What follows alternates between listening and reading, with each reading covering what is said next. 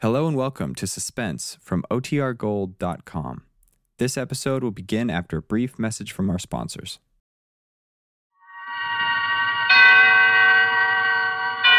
Suspense. And the producer of radio's outstanding theater of thrills, the master of mystery and adventure, William N. Robson. Let the AMA and the APA note we do not wish to imply that all psychiatrists are heavies, nor that psychoanalysis is nonsense.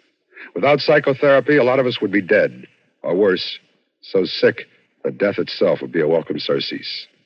So listen then, listen to Head Shrinker, starring Miss Nina Foch and Mr. Helmut Dantine, which begins in just a moment.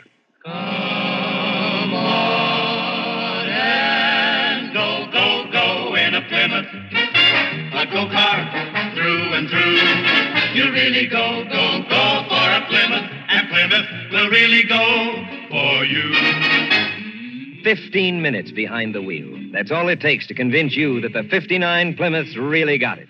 Got the newest of new design, new sport car handling ease, new Fury performance, new get up and go. Just tell your Plymouth dealer you want to sample the go. Then you turn the key, and Plymouth's new Golden Commando V8 leaps into life. Now you just push a button and go on your way to the most fun filled 15 minutes of your driving life. See your Plymouth dealer. Take your fun drive in the 59 Plymouth real soon. You really go, go, go for a Plymouth. And Plymouth will really go for you. And now, Head Shrinker, starring Miss Nina Foch and Mr. Helmut Dantine.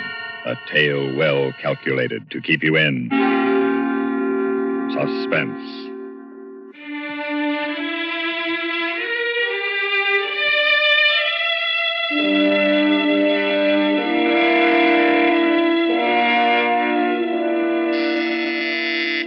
The doctor will see you now, Mrs. Ellender. Oh, thank you. I- I'm his last appointment. As usual, Mrs. Ellender. I'll be leaving shortly myself. As usual. Thank you. As usual. Hmm. Well, how are you this afternoon? All right, I guess. The couch, or, or may I sit down? The couch, I think. Your associations seem to flow more freely on the couch. All right. You're the doctor.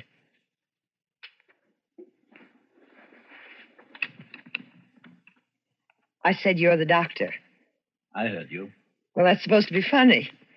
Is it? Well, you laughed the first time I said it. The first day I came here.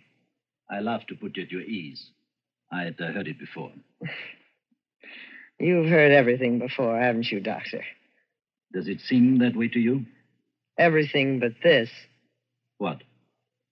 I'm going to kill you When?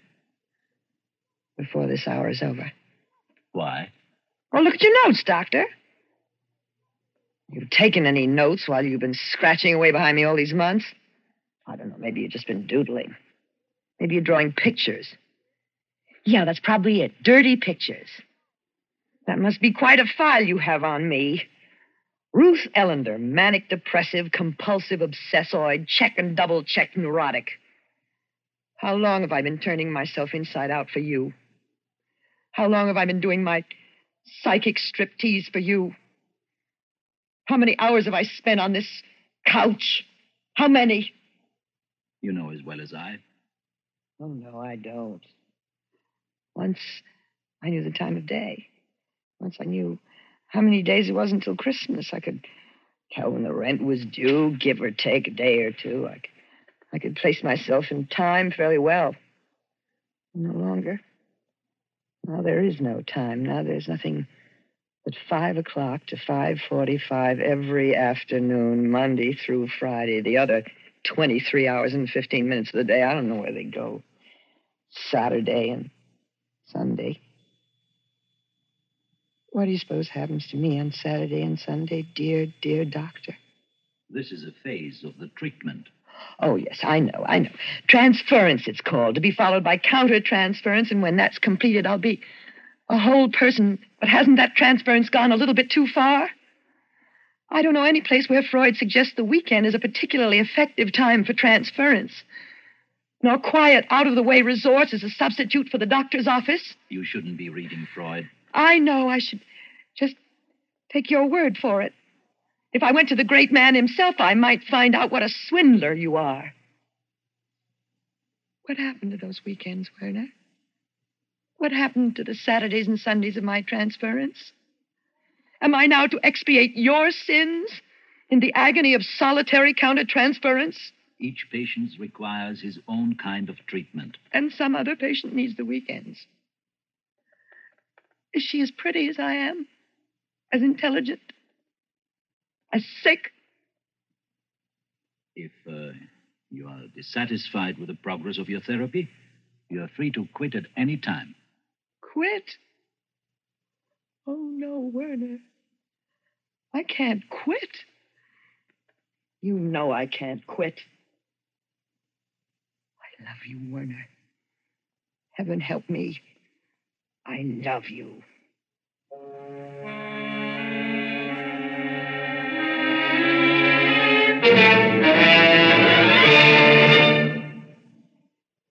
In a moment, we continue with the second act of Suspense. What bothers you most about a cold? For me, it's the choked up, congested feeling. In fact, science now says to clear away most cold miseries, clear away congestion. Sinus congestion that causes headaches, nasal congestion that shuts off breathing, throat phlegm with its choking discomfort, bronchial irritation that starts coughing. Yes, to clear away those cold miseries, clear away that congestion. And now, there's a specialized new medicine to do that fast. Four way liquid cough and cold medication. Taken as directed, with the first dose, feel sinus pressure and headache clear. Feel runny nose dry and open up. Breathe freely. Sore throat is soothed and cough eased.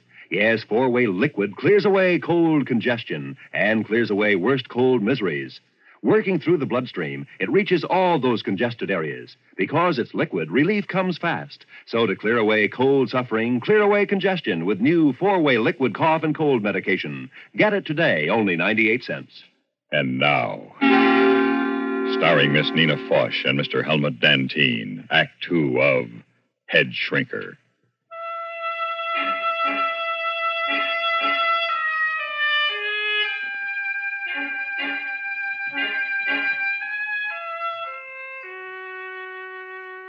Love. I said I loved you. What is love, Doctor? What is it to you? What is it to me?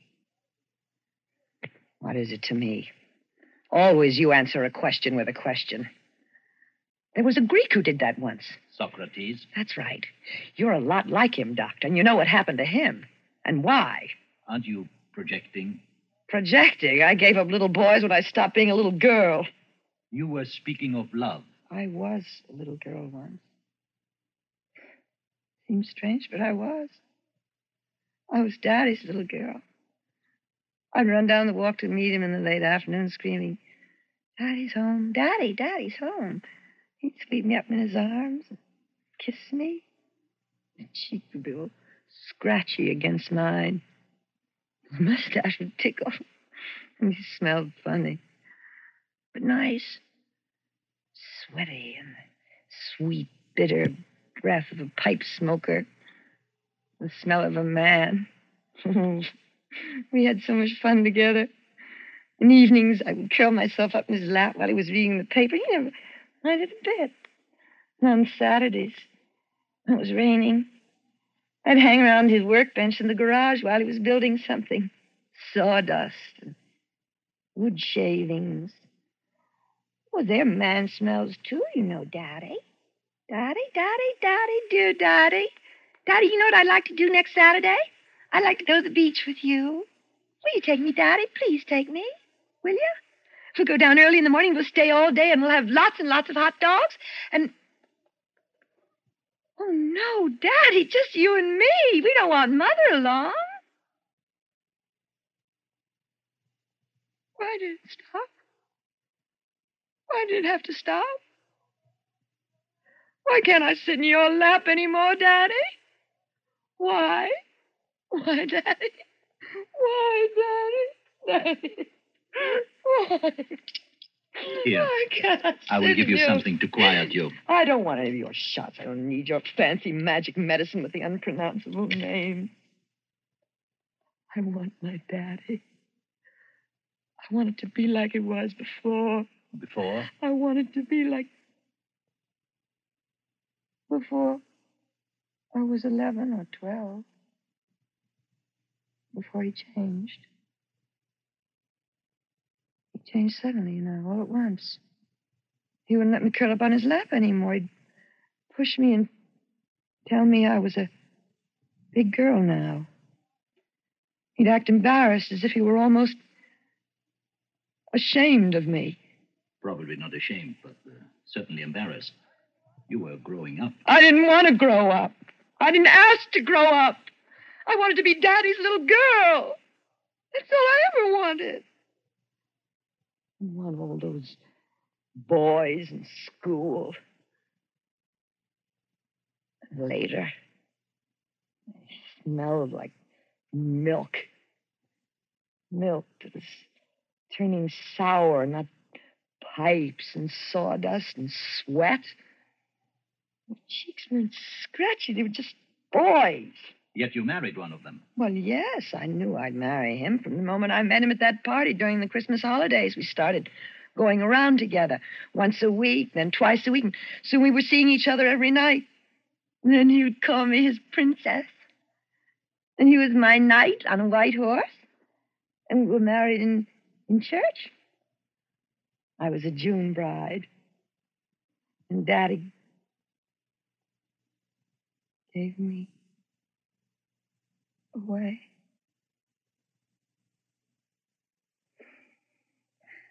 And then I was Mrs. George Ellender. I wasn't a princess anymore, and George wasn't a knight on a white horse. It wasn't like the fairy stories where they lived happily ever after. Those stories don't tell about the sinks full of dirty dishes. They make no mention of the sleep smell of the dawn embrace or the painful tedium of getting to know someone after you're married to him. But we made it all right. We got through that first year. We played house. I called him Daddy, and he called me Mommy. He thought it was fun. Well, it was fun. But you changed all that. You awakened me. You taught me reality. You opened my eyes, you and your psychoanalysis. Why couldn't you have left me alone? Why didn't you let this sleeping bitch lie? Who do you think you are, God? No, perhaps you think I am. Oh, no, no, no. Not God. The devil, maybe, but not God. Anthropomorphism, the last refuge of the ignorant and the immature. Oh, come off those big words. They don't impress me anymore. Save them for your next victim. Victim?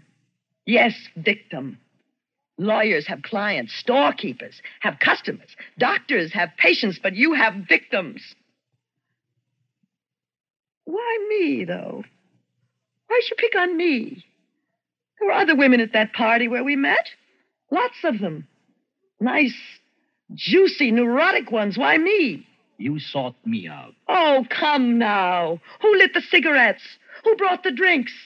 Who danced attendance and, and, and who told me I was more disturbed than I realized? The fantasies of rationalization. The distinguished psychiatrist, the great healer, concerned with poor little me. The beard, like a messiah. The gentle voice, with just enough of Vienna in it. The compassionate eyes. I arrived at that party in the best of health. I left it a very sick woman who could be made well only by you. You convinced me that I was leading a meaningless life, that I was unhappy and maladjusted and immature.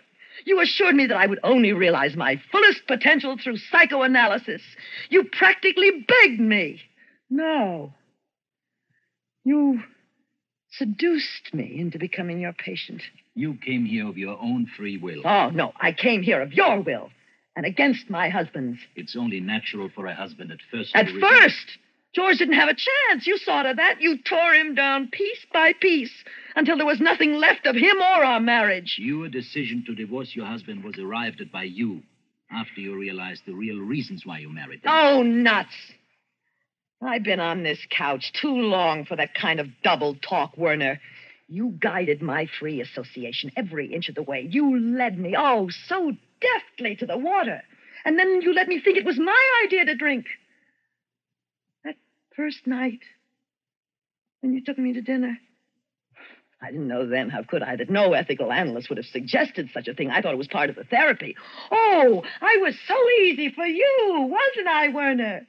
It must have been very little fun for you, really, no struggle.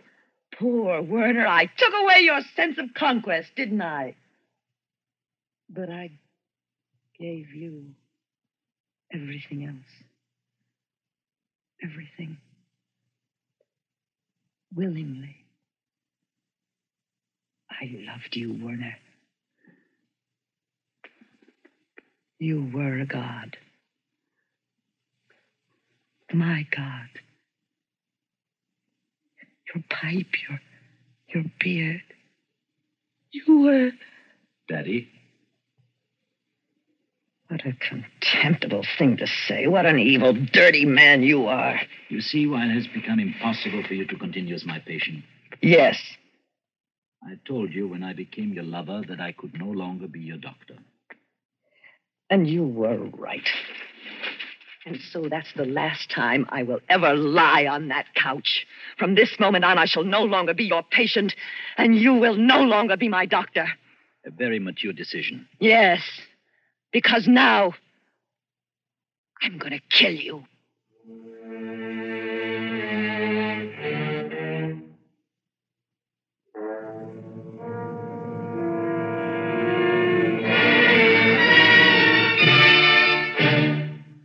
In a moment, we continue with the third act of Suspense. Once upon a time, the man with the fastest horse was the best newsman. Those were the days when everything traveled slowly, and just getting the news through it all was an accomplishment. The fabulous progress in radio communications has changed all that. Today, we can hear what's happening anywhere within moments of the event itself. And with this change has come a new criterion for good news reporting. Swift communications aren't enough. How good is the man at the mic? What can he tell us of why the event took place? The meaning of the event in our own lives, its meaning elsewhere in the world. Those are the questions we want answered now. And those are the questions distinguished CBS newsmen are eminently qualified to answer. CBS newsmen are more than widely traveled news reporters. They are men with thoughtful, probing minds that are put at your service. Every news service has fast horses these days, but only CBS News has men like these reporting to you regularly, bringing you more than the facts, helping you to understanding. And now, starring Miss Nina Foch and Mr. Helmut Dantine, Act Three of Head Shrinker.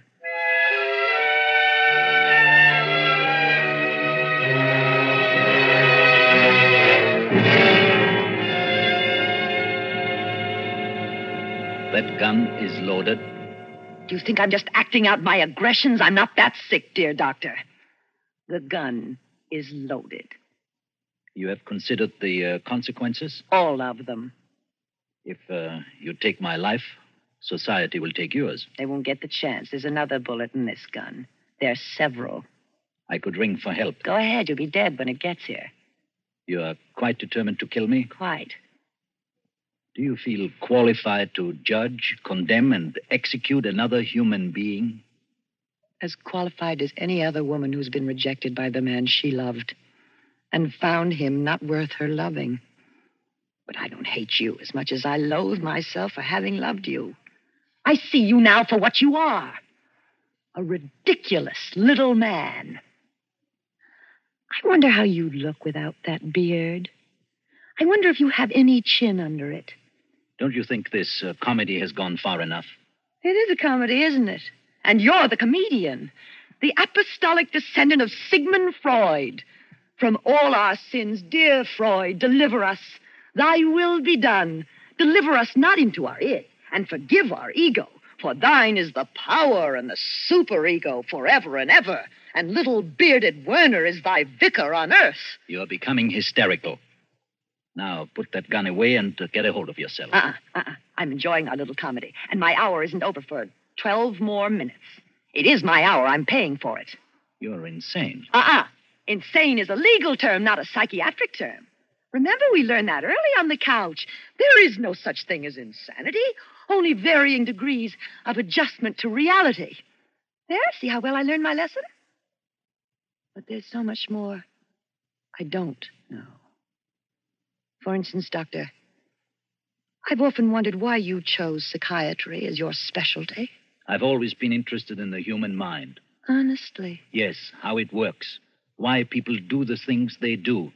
Our number one problem in this country is mental health. Yes, I know, and you're dedicated to combat this scourge at $20 an hour. That is not an exact. It's quite a racket. All that money, plus the innermost secrets of some of the town's most prominent men and women. the ethics of my profession. Were you ethical with me? Ruth, please try to understand me. You were not just a patient. You were so much more to me. You made me a man. I know. So you told me. But you didn't tell me about the one before me. The one who tried to commit suicide after you refused to continue therapy. How- I've been doing a little checking. It's very interesting the things you hear around town when your name is mentioned. You know, Werner, you aren't very highly thought of in this community. What do you I'm mean? surprised no one has named you as co-respondent in a divorce case yet. How many of your patients stay married after you're through with them? What is it you have against marriage, Werner? I can't be responsible for what a person does once he learns the truth about himself. Of course you can't. A surgeon can be held responsible if he leaves a pair of pliers inside a patient after an operation. An obstetrician could be held responsible for a bungled delivery. But you can't be sued for a ruined life. It's a great out you have. The patient did it himself. Name me one patient you've made happy. Psychoanalysis does not guarantee happiness. Now you tell me. It seeks to help the individual to adjust to reality. There is no such thing as happiness. That's not what you said once. There is only the absence of angst. Translation, please. Angst, anxiety, fear. A person can function normally only when he has rid himself of fear. What are you afraid of, Werner? Me? Nothing. Then why do you hide behind that beard? Why, I. Aren't you afraid to look like other men, lest people realize that's all you are? Just another man. No, no, of course not. Why do you use your analyst couch as a lonely hearts club? Can't you meet women any other way? Are you afraid to compete with other men in the world of women? Ruth. Ruth, don't say things like that. Why? Because they're true? Are you afraid of the truth, Werner? Of reality? Ruth, you said you loved me once. So I did. And you said you loved me. And I believed you. But now I know you didn't love me. You hated me. You hate all women.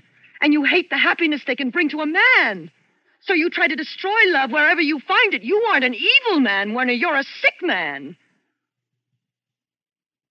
I know I am. But what can I do? I sit here all day long, listening to the deepest problems of others, but. But who can I turn to with my problems? Forgive the bad joke, Werner, but what you need is to be psychoanalyzed. I was, you know that. Then you need a refresher course. No, Ruth. I need you. Me? Yes. Oh. You. You know all about me. You understand me. I need your help, Ruth. Help oh, me, Ruth. No, Please. no, Werner, no, no. You must help me, No. Ruth. Please help me. You seem to forget that I came here to kill you. But you didn't really mean it. You were acting out your aggressions true, but you wouldn't go that far. Oh, yes, I would. No, not when I need you so desperately. You're really afraid, aren't you? Yes. Yes, terrified. But not of dying. Of living? Yes, without you. I know now I can't go on living without you. Then the biggest help I could be to you would be to kill you. Hmm, but I, I couldn't do that now. It would be ungrateful of me. Uh, ungrateful? Yes. You, you see, Doctor, you. You've cured me. Of what? Of you. But, but I need you. That my dear Werner, is your problem. Well, I see my hour is nearly up. You're not leaving me. Yes. But you can't. No, you can't. Oh, yes, I can. You are no longer my doctor, my father, my lover, or my God. You're just a frightened little man. Ruth. Please, Ruth. Ruth. Oh, I might as well leave this gun with you. I have no further use for it. Good luck, Werner.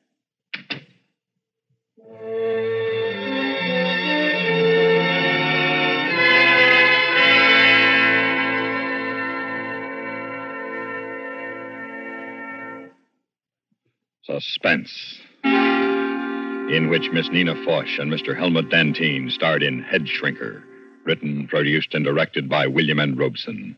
The nurse was played by Florence Hawksworth. In just a moment, a word about next week's story of suspense.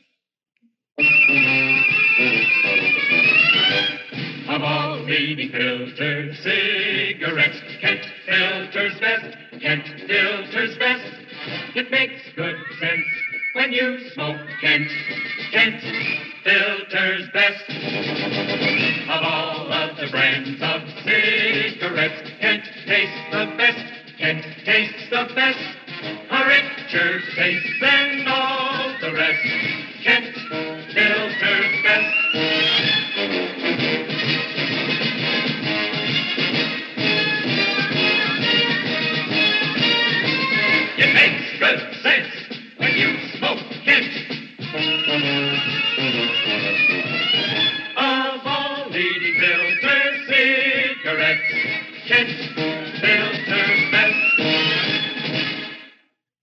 Listen. Listen again next week when we return with James and Pamela Mason in The Dealings of Mr. Markham. Another tale well calculated to keep you in suspense.